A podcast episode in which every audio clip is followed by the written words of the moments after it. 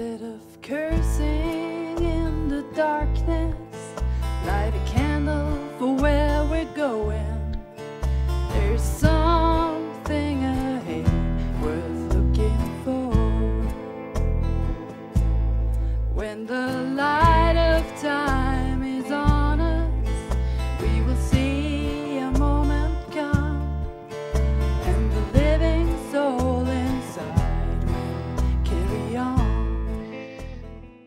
Hola hermanos, buenos días. Eh, les saludo en el amor de Jesús. Eh, una vez más, me siento completamente honrado de poder compartir la palabra del Señor con ustedes y más que eso, ¿no? Me siento completamente desafiado en el día de hoy, ya que además del privilegio de poder compartir la palabra del Señor, que por sí solo ya es un, un desafío, el texto que me toca compartir esta mañana es un texto particularmente desafiador, ¿no? No por su dificultad intelectual, sino más bien por su dificultad de aplicación práctica, la dificultad de vivirlo. Es un tremendo desafío. Estoy completamente desafiado por este texto. He sido desafiado a lo largo de, de estos días y tamaña potencia y, fuerza que él tiene. Entonces, es más que amar contraculturalmente, es también un amar contraintuitivamente, ¿no? En contra de nuestra naturaleza caída. Así que este, esta, esta mensaje, este mensaje se llama justamente amando al prójimo contraculturalmente, ¿no? Y vamos a estar trabajando con el texto de Mateo, capítulo 5, del verso 38 al 48, que ya fue leído, ¿no?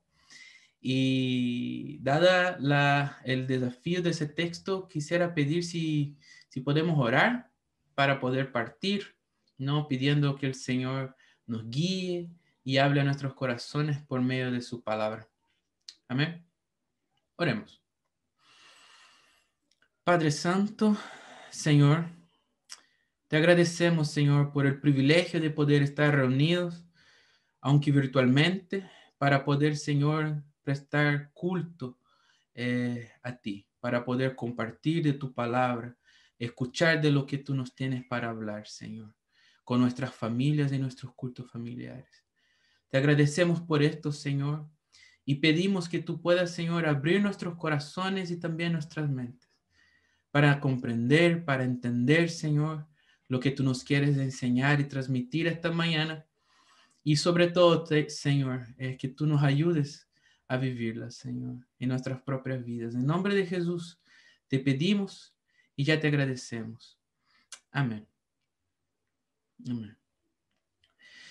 Eh, hermanos, eh, esta misma semana, junto con mi esposa Patricia, estábamos viendo una película muy interesante que se llama El Mercader de Venecia.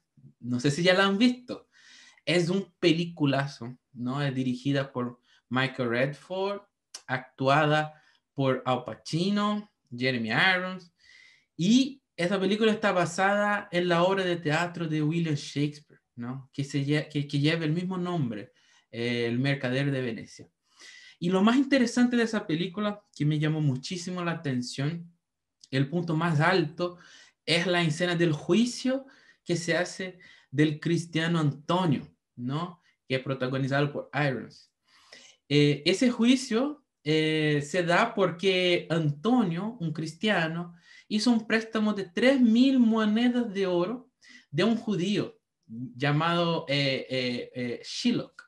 Era un judío prestamista de esos agiotas, agiotistas, perdón, que presta para eh, dinero a cambio de, de, de, muchos intereses, ¿no? Y, y, lo que pasa es que Shiloh era enemigo personal de Antonio. Entonces, en vez de poner en el contrato, en el momento de firmarlo, en vez de colocar que, y, que cobraría intereses por eh, ese préstamo en caso de no pago, lo que Shiloh puso en el contrato fue que en el caso de no pago, le quitaría una libra, que es casi medio kilo, de carne del mismo cuerpo de Antonio. Mira qué locura. Eh, ese fue el acuerdo. Antonio quedó un poco descolocado, pero al final lo aceptó. ¿Y qué es lo que pasó? Claramente, Antonio no pudo pagar ¿no? su deuda en, en, la, en, en la, fecha estipulada. Fue a juicio contra Shiloh o Shiloh contra eh, eh, eh, Antonio para cobrar ¿no? La, la, multa, quitarle casi medio kilo de, carne de su propio cuerpo. Y en el día del juicio, Antonio ya tenía la plata, le ofreció la plata, le ofreció el doble de la plata, seis mil monedas de oro, y, y Shiloh lo rechaza, lo rechaza fuertemente, completamente, porque lo que Shiloh quiere es su venganza, recordando que es su enemigo, el, el Antonio. Entonces, el magistrado que está ahí juzgando hace un instiga a Shiloh a que tenga misericordia de Antonio. Le dice, pucha, por la ley, realmente eso es lo que está estipulado en el contrato y hay que cumplirlo. Sin embargo, tenga misericordia de Antonio. Acepte el dinero porque lo está ofreciendo. Sin embargo, eh, Shiloh lo rechaza, lo rechaza fuertemente. Y el juez, el magistrado sigue diciendo, tenga misericordia, porque la misericordia es una virtud de Dios mismo, que bendice tanto el que recibe como el que ofrece la misericordia. Y Shiloh permanece tercamente en su anhelo de venganza ahí. Y lo más interesante es que el argumento que Shiloh da para negarse es justamente lo siguiente. Yo estoy aquí por la ley. Todo lo que quiere es que se cumpla la ley. Está en la ley, está en el contrato. Por lo tanto, yo quiero quitar medio kilo de carne de Antonio porque eso es justicia, decía Shiloh. ¿Y cuál fue el gran giro de, de, la película? Perdona si no la han visto, voy a dar un spoiler, pero lo que pasó fue que en ese fallo fenomenal, el juez dijo, muy bien, si tú quieres tanto aplicar la ley de forma literal, si tú quieres tanto aplicar la ley de forma eh, eh, sin mirar nada más, sin misericordia, de forma completamente eh, literal, hagamos eso vamos a hacerlo. Y, decidió, tú puedes sacar la carne de Antonio, el medio kilo de carne casi de Antonio, pero sin derramar ni siquiera una sola gota de sangre. ¿Por qué? Porque la sangre no está estipulada en el contrato. Y por lo tanto, si no está en el contrato, si tú le derramas una gota de sangre, estará bajo pena de muerte. Además, si saca uno solo gramo de más o de menos de la exacta una libra que está estipulada en el contrato y en la, ley, también va a estar sujeto a la pena. Shiloh quedó, quedó desorientado, asustado, desistió de, de, cobrar que se cumpliera exactamente, estrictamente la ley y, eh, y quiso retirarse con el dinero. Sin embargo, el magistrado se puso duro y le dijo, tú querías aplicar la ley, entonces vamos a aplicar la ley. Y según la ley, porque Shiloh quiso atentar contra la vida de Antonio, ahora lo que pasó fue que Antonio tenía a su merced a Shiloh, porque era pasible de la pena de muerte y de eh, confisco de todos sus bienes eh, si alguien intentara en contra de la vida de otro. Y como Shiloh intentó contra la vida de Antonio, ahora Antonio era el que tenía la vida de Shiloh en su disposición. ¿Y qué es lo que Antonio, el cristiano Antonio, hace con el judío Shiloh? Ahí algo muy, eh, muy eh, caricaturesco, ¿no? Antonio lo perdona. Antonio perdona la vida de Shiloh. Y, lo que, y qué es lo que esa película habla de forma muy clara, que para mí quedó muy, muy claro, que la misericordia abunda sobre el juicio, ¿no? Y que la ley no se aplica solamente de forma literal, sino también de forma eh, eh, eh, orientada a su intención, a la intención del legislador, la intención de aquel que hizo la ley, más do que la literalidad de las letras y de las palabras que están ahí. Y bueno, ¿qué es lo que eso tiene que ver con lo que tenemos que conversar hoy día? Es justamente algo semejante a lo que pasó con Jesús y los fariseos, ¿no? Eh, nosotros vemos, eh, tal como hemos considerado eh, a lo largo de nuestra serie, que la expresión de Jesús cuando dice, ustedes han oído que se dijo, pero yo les digo, no significa de forma ninguna que Jesús está anulando o aboliendo la ley de Moisés o el Antiguo Testamento. De ninguna forma. Lo que pasa es que los maestros judíos decían que desobedecer la ley era una manera de anularla. Y por eso Jesús usa ese lenguaje. Pero lo que Jesús está haciendo, y él lo deja muy claro, es obedecer a la ley, no anularla. Y lo que sí él vino a oponerse no es a la ley, sino a la interpretación ilegal, literal, ilegítima que la clase farisaica estaba dando a la ley. Jesús muestra que está de acuerdo con la ley de Dios. Está de acuerdo con, el Antiguo Testamento. Está de acuerdo con lo que dice eh, eh, eh, la ley de Talión. Sin embargo, está completamente desacuerdo con la interpretación que los fariseos estaban dando de la ley porque lo hacían solamente para mantenerse en el poder. Y Jesús muestra que mientras decían que defendían la ley, la estaban negando con su propia eh, forma equivocada de interpretarla, dejando en claro que ellos eran unos hipócritas y que vivían bajo la injusticia.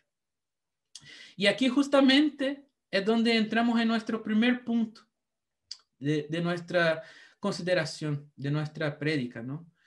Que tiene que ver eh, con los versículos 38 al 42, ¿ya? Y ese primer punto se llama justamente la no resistencia al perverso. ¿Por qué? En el verso 38 dice así, ustedes han oído que se dijo, ojo por ojo y diente por diente. ¿Qué significa eso? Ojo por ojo y diente por diente es un principio jurídico que está presente en la ley del talión del Antiguo Testamento, como yo les mencionaba. Aunque para nosotros hoy, en nuestra cultura humanista, antropocéntrica, pueda sonar un poco extraño, un poco raro, esa idea, esa idea de, eh, eh, eh, de ojo por ojo y diente por diente, sin embargo, este principio se fundamenta en la idea de reciprocidad y retribución que es apropiada al daño sufrido retribución apropiada al daño sufrido. Ese principio busca limitar el castigo que es impuesto al acusado y así evitar que la retribución sea excesiva. Pero también ese principio busca evitar las venganzas personales o privadas. ¿Por qué? Porque este principio en el Antiguo Testamento no era aplicado por el pueblo de Israel como un todo, sino solamente por los jueces del pueblo. Estaba destinada al sistema judicial israelita. Lo que pasa es que eso proporcionaba en el Antiguo Testamento que el acusado tuviera un juicio justo, garantizado. Imagínense en el Antiguo Testamento, con una corte judicial, con amplia defensa, vista de pruebas a través de los testigos, etc. Además, también se evitaba que se generaran ciclos de venganza.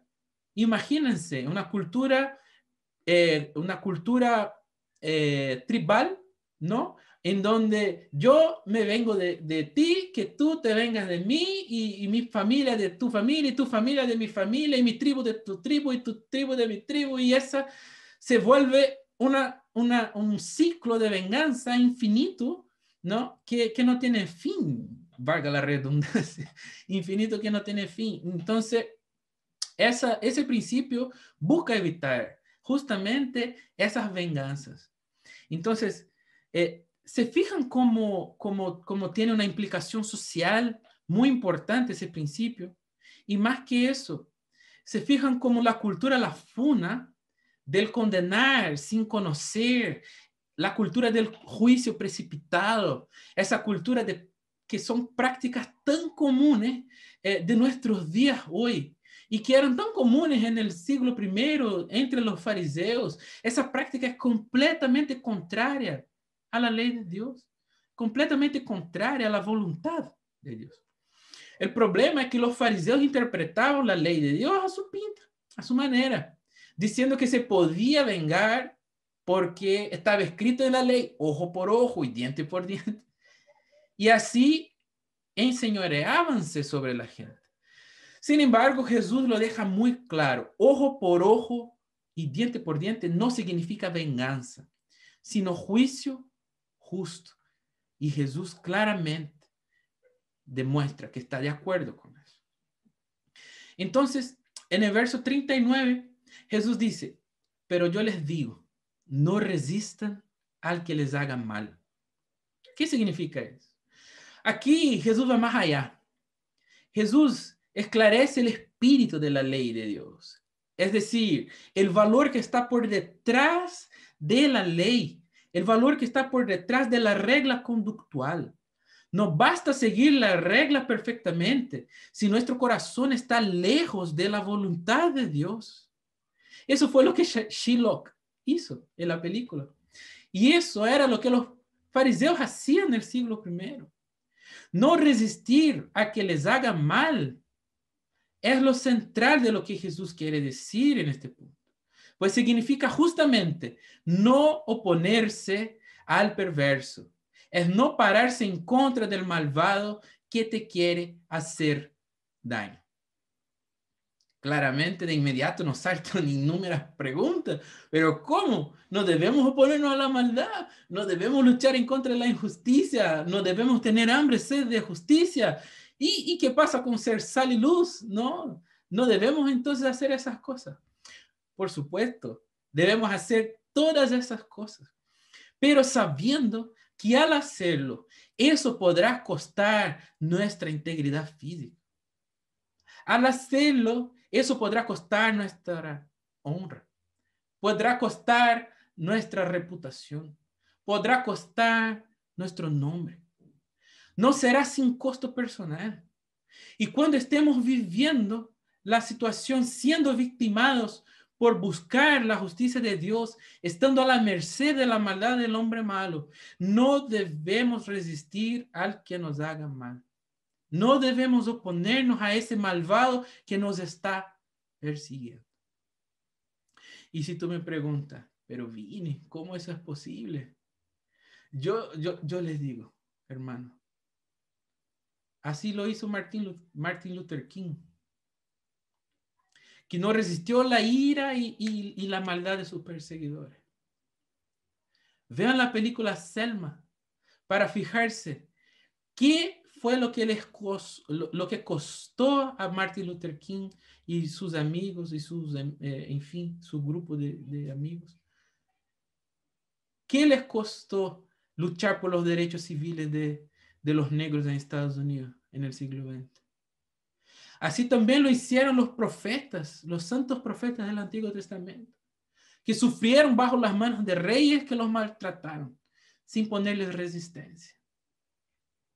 Fueron azotados, fueron golpeados, sin resistir. ¿Y qué decir? ¿Cómo no recordar de nuestro Señor Jesús?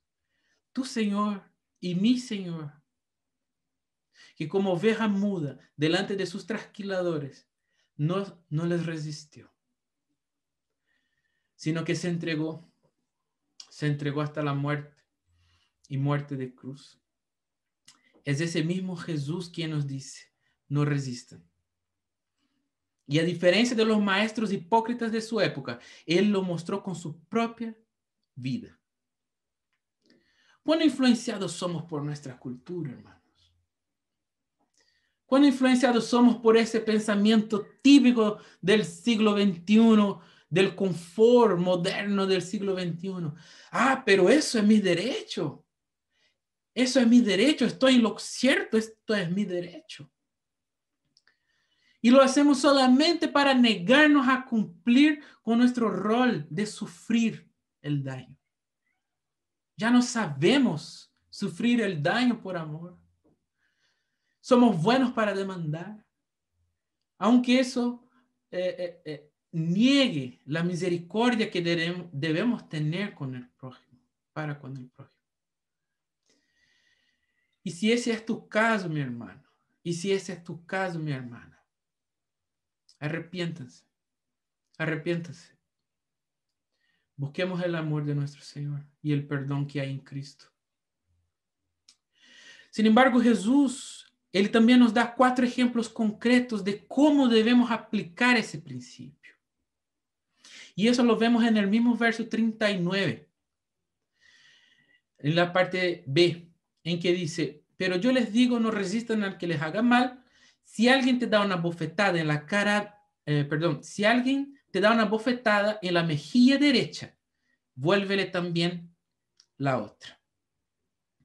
En el siglo primero, recibir una bofetada en la mejilla derecha era la forma más terrible y agraviante de insultar a alguien. Era una profunda humillación. ¿Y por qué la mejilla derecha? No podría ser la izquierda. Para golpear el lado derecho de la cara, si, si nos fijamos, eso debe ser hecho o con la mano izquierda, si la persona está de frente, para que sea la derecha, tiene que dar o con la mano izquierda o más bien con el dorso de la mano derecha. Es, un, es, un, es una bofetada, un golpe de espalda de mano, de, de dorso de mano. Y ese tipo de bofetón de dorso de mano es de profunda humillación. Tanto la ley eh, de los romanos como de los judíos en el siglo I preveían ese tipo de, golpe eh, como una causal de demanda judicial. Es decir, si alguien me golpea, así yo podría demandarlo. Y era una demanda prácticamente ganada, de victoria prácticamente cierta. Lo que Jesús nos está diciendo aquí, hermanos, es lo siguiente. Es que no resistir al que nos haga mal incluye dejarse humillar y sufrir el daño en lugar de demandar nuestros derechos. Ese tipo de humillación por la justicia agrada a Dios y jamás será en vano. Pero Jesús sigue hablando y nos da un segundo ejemplo de cómo se aplica ese principio. En el verso 40 Jesús nos dice, si alguien te pone pleito para quitarte la camisa, déjale también la capa. ¿Qué significa? En el siglo I, las personas más pobres del imperio romano usaban solamente una prenda de ropa por dentro, ¿no? Que era una camisa, un vestido, y una por fuera, que era una capa o un manto. Entonces, si alguien me robara mi vestido, mi camisa que estaba por dentro, o mi capa que estaba por fuera. Yo podría demandarlo. ¿Por qué? Porque justamente, primero, porque fue un robo, pero segundo, porque eh, nadie me podría quitar esa ropa de fuera, porque es lo único que los pobres tenían para abrigarse en contra del frío. Incluso un acreedor, si quisiera cobrar su deuda, no podría quitar esa ropa de fuera porque era lo único que esa persona tenía. Y entonces, ¿qué es lo que Jesús nos quiere decir? Jesús nos está diciendo lo siguiente con ese ejemplo. Eh, lo, que, lo que Jesús nos quiere decir es que no resistir al que nos haga mal incluye el dejarse despojar de nuestras posesiones materiales, hiperbólicamente hablando, ¿no? No que vamos a salir desnudo, permitir que nos quiten todo, ¿no? O que no, por eh, falta de cuidado personal o falta de administración, falta de mm, una mayordomía mal hecha, que, que no es de eso que Jesús se está refiriendo, sino que el despojarse de posesiones materiales en vez de demandar nuestros derechos, aunque sea una demanda eh, 100% gana, ganada. Aún así, Jesús nos llama a sufrir el daño. Jesús nos está preguntando, ¿qué vale más? tus bienes materiales o ser misericordioso como nuestro, como nuestro Padre es? ¿Tanto vale sus bienes materiales, hermano? ¿Tanto vale nuestros bienes materiales que no los queremos abrir de mano? No sabemos ya sufrir el daño. Pero Jesús no se queda ahí. Él sigue. Y en el verso 41 dice, si alguien te obliga a que lleve, eh, si alguien te obliga a llevarle la carga un kilómetro, llévasela dos. ¿Y qué Jesús nos está diciendo? Los soldados romanos tenían derecho por ley de expropiar el dinero del trabajo personal o animal de cualquiera, de cualquier persona en el siglo I. Ah, así como los bienes también de los residentes. Perdón.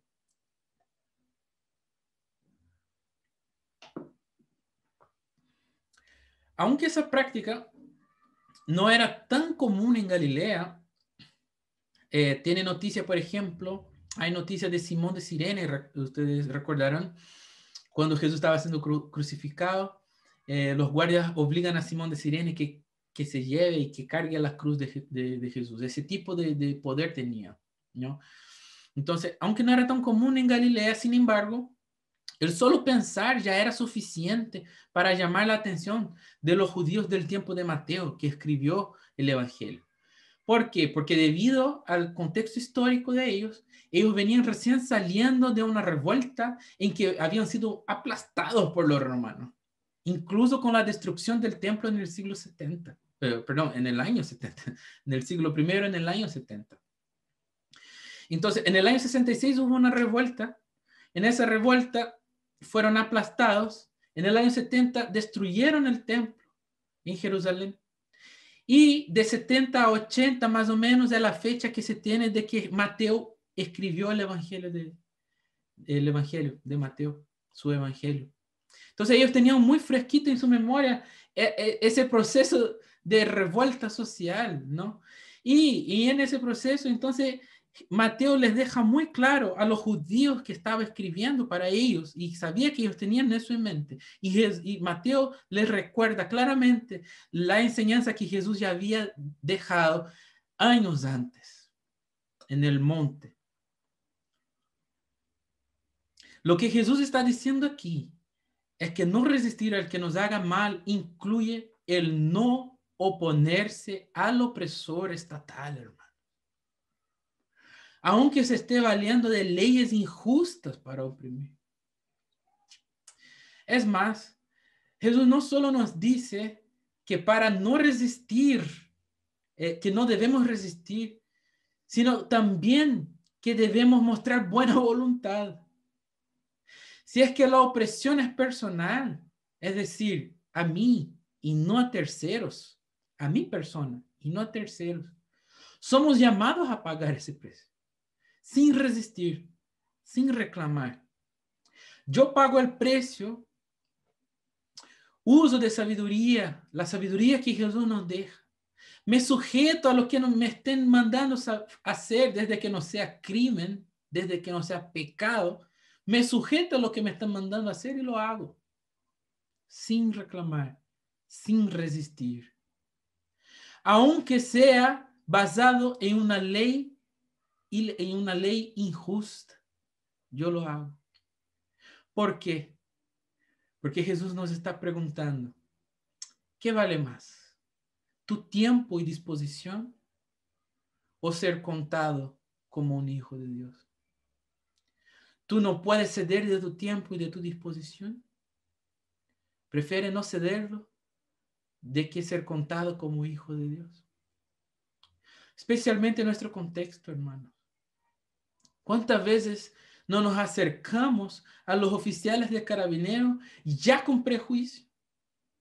¿Cuántas veces no nos tratamos, no los tratamos a ellos con desprecio y rabia? antes mismo de que ellos practiquen cualquier acto o cualquier tipo de abuso contra nosotros. Ya llegamos con una predisposición de indisposición, con una indisposición predispuesta, mejor dicho.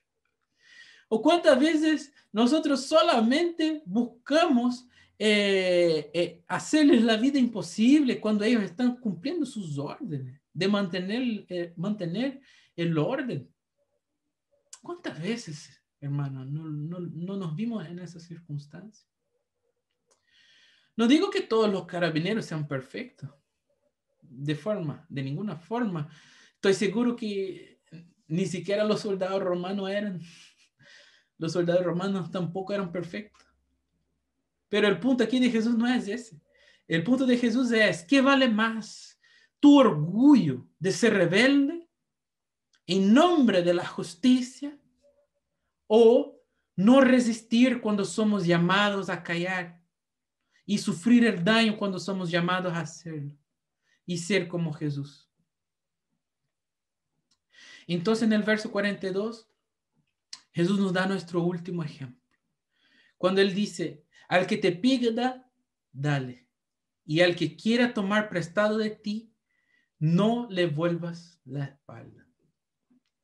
Y, y vemos que la misericordia a los necesitados era un tema que ya estaba ampliamente visto en el Antiguo Testamento. Así como también estaba el tema de la prohibición de hacer préstamos con usura a los pobres. Pero Jesús va más allá él esclarece la intención que está por detrás de la regla, de la ley.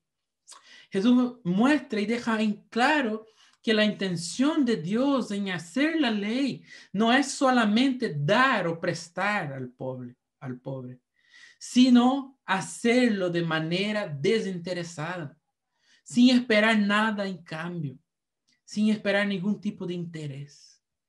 Lo que Jesús nos está diciendo aquí es que no resistir al que nos haga mal incluye el tener gracia y misericordia en vez de buscar intereses propios. Jesús nos está preguntando, ¿qué vale más? ¿Tus intereses o ser misericordioso como nuestro Padre es?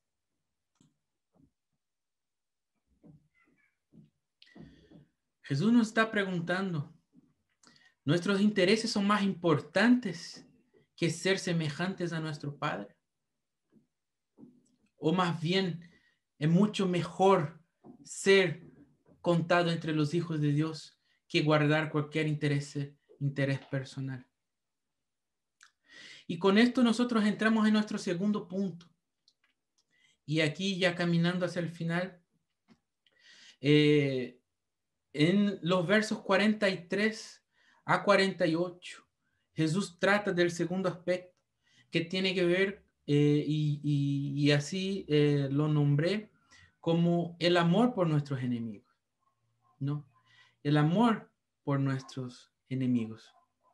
Jesús, Él nos llama eh, en el verso 43 a lo siguiente. Así dice, ustedes han oído que se dijo, ama a tu prójimo y odia a tu enemigo. El Antiguo Testamento, hermano, jamás enseñó, jamás enseñó a odiar a los enemigos. La parte que dice en ese verso, y odia a tus enemigos, Jesús no está citando la ley específicamente, sino que Jesús está citando las enseñanzas de los líderes fariseos de ese entonces, así como de los líderes esenios, porque ellos eran los que enseñaban el odio hacia los gentiles los que estaban fuera del pacto. Porque la ley claramente manda amar al prójimo, como vemos en la primera parte, ama tu prójimo. Pero para justificarse, los fariseos preguntaban, ¿y quién es mi prójimo? Y así se autojustificaban diciendo, odiemos a nuestro enemigo. Y así negaban la ley de Dios Negaban diciendo que la estaban cumpliendo, la negaban. Así como Schlock lo hizo en la película. Los fariseos lo hacían. Y en el verso 44, sin embargo, Jesús dice, pero yo les digo, amen a sus enemigos y oren por quienes los persiguen. ¿Y qué significa eso? Jesús no solo está reafirmando la ley, como también la está completando. La ley no solo está mandando de alguna forma amar al prójimo, sino también la ley indica claramente hacia un cuidado también de nuestros enemigos. Eso está en la ley. Por ejemplo, la ley manda tener actos concretos de amor y respeto por nuestros enemigos. ¿Cómo? Tomemos como ejemplo Éxodo 23, versículo 4 y 5, en donde eh, se manda, la ley manda que al encontrar algún animal de carga que esté en apuros, en dificultad, agobiado por causa de su carga, la ley manda no dejar el animal como está y ayudarlo, aunque sea de propiedad de tu enemigo. La ley entonces ella direcciona hacia cuidados prácticos y concretos de, amor hacia los enemigos. Pero Jesús lo deja explícito. Él no solamente lo reafirma, como lo deja explícito, lo completa. Y dice de forma directa, amen a sus enemigos, oren por quienes los persiguen. Esa clase de amor, hermano, es tan alta que solamente puede ser cumplida por el poder del Espíritu Santo en nosotros hasta los más piadosos del Antiguo Testamento, con las indicaciones de la ley, les hacía muy difícil poder cumplir eso sin el poder transformador del Espíritu Santo en sus vidas. Pero Jesús rescata el significado de eso. Y lo que Jesús nos está diciendo es que no debemos solamente no resistir al que nos haga daño, sino además debemos tener actos positivos de amor hacia nuestros enemigos. Recuerdan que dije lo desafiador que es esta palabra. Recuerdan que comenté que solamente por el poder del Espíritu Santo podemos hacerlo. Reflexionen por un momento, hermanos. Reflexionemos por un instante. ¿Cuántas veces tuvimos oportunidad de hacer el bien a nuestro enemigo y no lo hicimos? Jesús nos está preguntando, ¿qué vale más? ¿Tu venganza personal, mezquina, o ser como a Dios? Ser contado entre sus hijos. ¿Cuánto de esto nos falta como sociedad, hermano? ¿Cuánto nos falta como pueblo de Dios. En las protestas, el odio contra los carabineros, el odio contra el sistema, incluso el odio contra los manifestantes, el odio que tenemos a veces en contra de, las mismas personas que simplemente salen a, a manifestar pacíficamente su descontentamiento. ¿Y qué de la misericordia? ¿Y qué del amor? En el verso 45, Jesús muestra que no debemos pensar que todo eso se trata de algún tipo de martirio masoquista. No se trata de eso. ¿no? En el verso 45 Jesús dice, para que sean hijos de su Padre que está en el cielo. Él hace que salga el sol sobre malos y buenos, que llueva sobre justos e injustos. En ese contexto, eh, los judíos a los cuales Mateo se dirigía entendían que el ser como Dios significa justamente el ser contado entre sus hijos. Es decir, aquí no se trata de llegar a ser salvo, no está hablando Jesús de salvación, de soteriología, de que por hacer eso yo voy a ser salvo, como por méritos y por obras. No, no se trata de eso, no está hablando de eso. Lo que Jesús está diciendo y que Mateo nos deja muy claro es que nosotros debemos ser reconocidamente identificados por todos como, como hijos de Dios. ¿Por qué? Porque practicamos las mismas obras que Él. realiza. Así como Él hace que salga el sol sobre malos y buenos, y lluvia sobre malos y buenos, sobre justos e injustos. Nosotros también hacemos el bien para buenos, pero también para nuestros enemigos, para los malos. Y eso comprueba y deja explícito para el mundo que somos hijos de Dios. Y en el verso 46, Jesús dice, 46 y 47, pues si ustedes aman solamente a quienes los aman, ¿qué recompensa recibirán? ¿Acaso no hacen eso hasta los recaudadores de impuestos? Y si saludan a sus hermanos solamente, ¿qué demás hacen ustedes? ¿Acaso no hacen esto hasta los gentiles? Y Jesús entonces, además de decir eh, eh, que somos ¿no? El por qué que seremos como Jesús, como Dios, nuestro Padre celestial.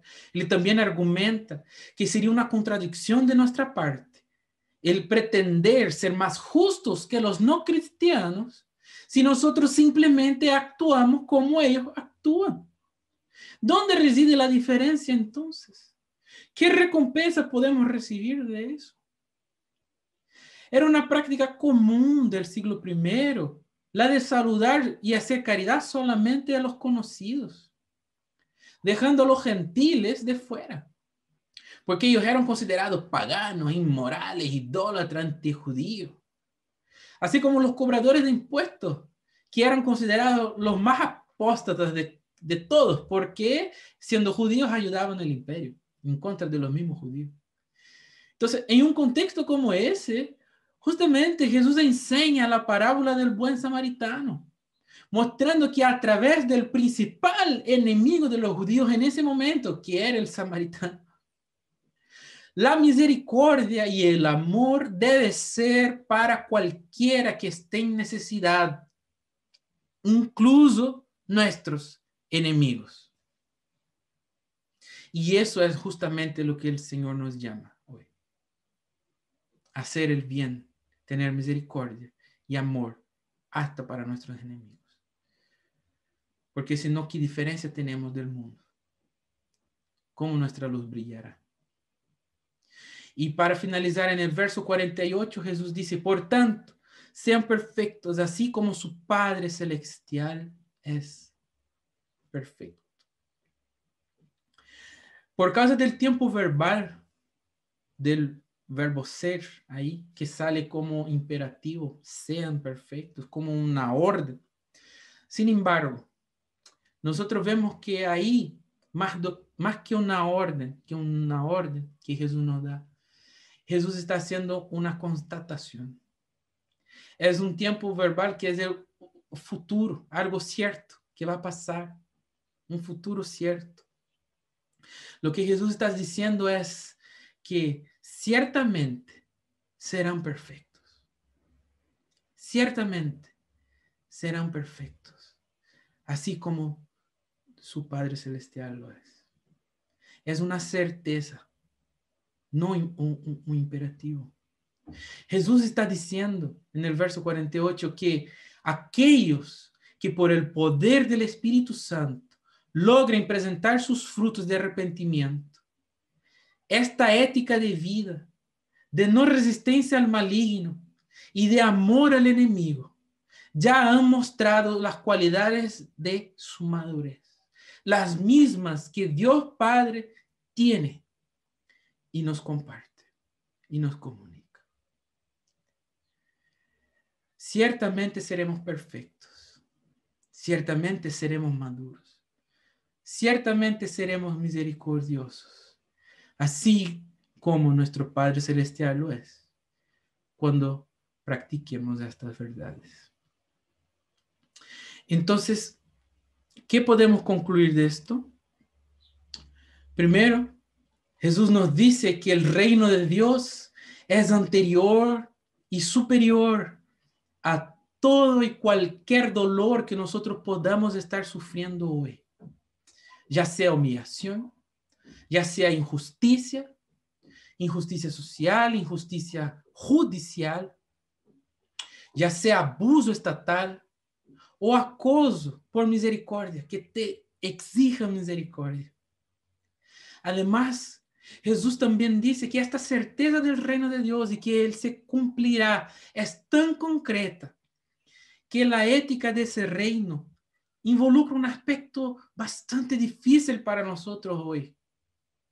El tener tal misericordia y amor para con los perdidos al punto de sufrir el daño en las relaciones sociales, en las relaciones estatales, incluso abriendo mano de derechos legales adquiridos, si fuese o si es el caso.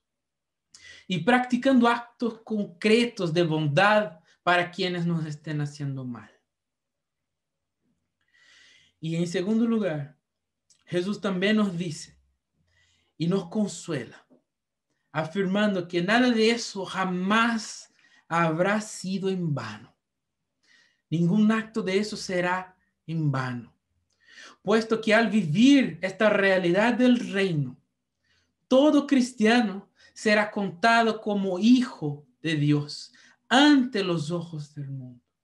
Pues, así como nuestro Padre hace el bien para los justos y malos, también nosotros estamos haciendo el bien aún para nuestros enemigos y orando por quienes nos persiguen, brillando como luz en la oscuridad y dejando en claro que somos maduros, perfectos, tal como nuestro Padre lo es. Todo eso por la obra y los méritos de nuestro Señor Jesús, que nos dio el ejemplo y nos muestra cómo debemos seguir. Que el Señor nos ayude, hermanos, y prospere nuestros caminos para que seamos fieles a Él y su palabra. Que por el poder de su Espíritu Santo logremos vivir estas verdades. El Señor les bendiga, hermanos.